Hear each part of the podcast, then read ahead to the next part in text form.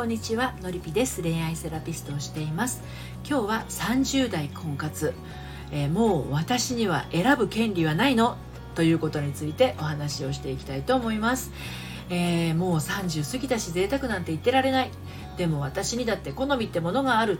ね。そんなこと言ってたら誰とも付き合えないしもう私には選ぶ権利はないのかな？なんてね。そんな風に思っているあなたにお伝えしたいことです。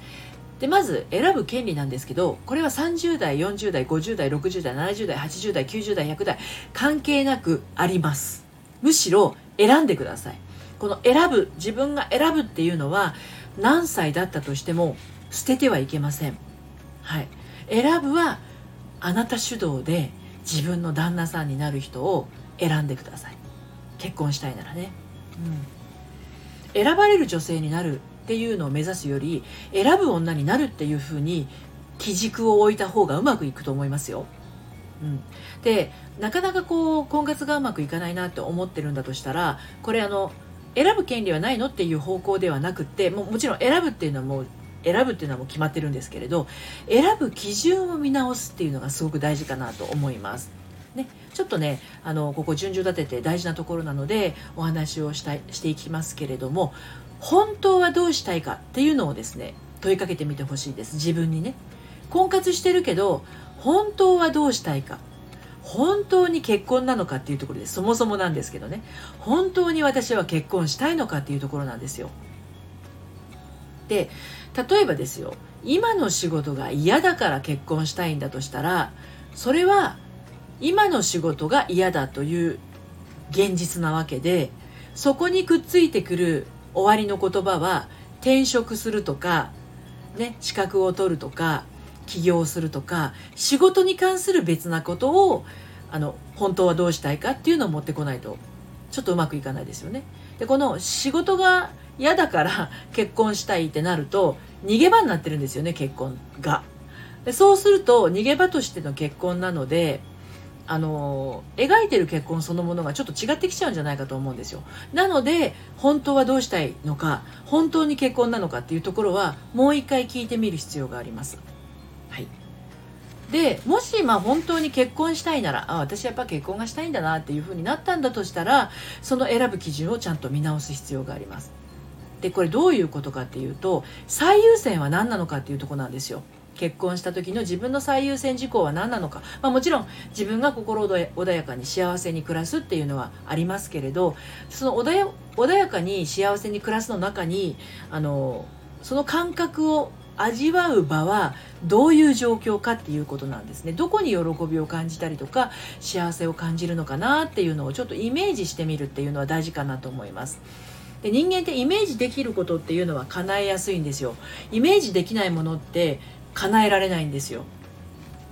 うん、あの自分がイメージできることだったら大抵のことは叶うとよく言いますよね。なので、えーと、例えばその自分が最優先したいものが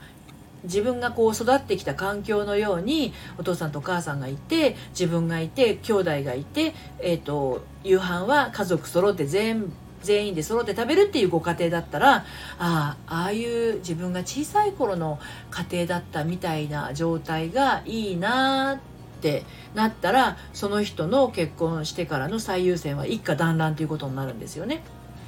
で一家団らんがあの自分にとっての喜びだったり幸せだったりするのに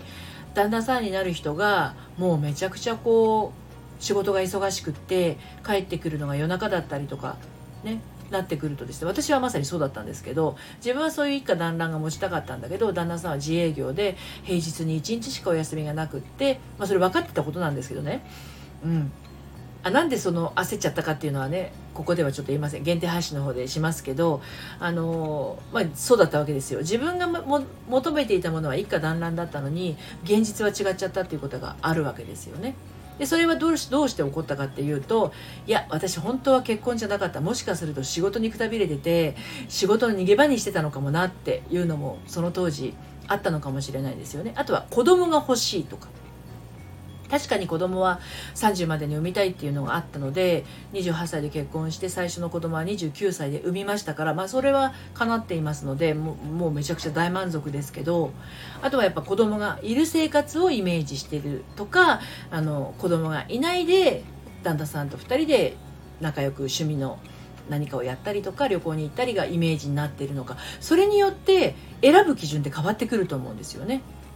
だから自分がそのイメ自分がイメージしている結婚生活とか結婚はどういう感覚で、えー、描いているのかなっていう。理想っていうのだと割と頭で描きがちなんだけどその理想を描いた時の自分の感覚がどういう感覚なのかなっていうところですよね。でその感覚を感じるのが場面で感じる方が感じやすい人もいらっしゃるでしょうし、えっと、耳から入ってくる音で、えー、あこんな音がしててねあのなんていうの加湿器の音がシューって聞こえててテレビがテレビというかねあのなんだろう映画が流れていてそれをこうトトトトトとワインを注ぎながらあのゆっくりと旦那さんと休日に楽しんでいるソファーに寄りかかってそのソファーの柔らかさを感じるとかそういう方でイメージをしていったりするとそれが叶いやすいんですよ。だけどいやなんか何もイメージ湧かないわただ結婚式であの顔は見えない旦那さんと並んでドレス着ている自分はイメージできるんだけどだともう一瞬だけのたった一日の結婚披露宴の時しかイメージがないのでそこから結婚していったとしても生活の方には全然喜びも感じられないっていうことが起きちゃうんですよね。ですのでもう私には選ぶ権利はないのっていう場合はもちろん選ぶ権利はいつなってもありますのでなかなか今婚活がうまくいかないと思っていてもう選ばれる側でなんか残りかすみたいな そんな印象を持って持っちゃってるんだとしたら逆にしっかりと自分の選ぶ基準を見直してそこに寄せていくように選んでください。そういう人いるからちゃんと。描いてればいるから。描いてないから見つからないから。ね。でそれがうまくいかないっていう場合はですねお声かけくださいはいあのオンラインサロンのりぴの隠れ家からでも良いですし LINE の方からでも良いですし、はい、あのメッセージいただければねお返事はいたしておりますので。はい、ということで今日も最後まで聞いていただいてありがとうございました。それではまたさようなら。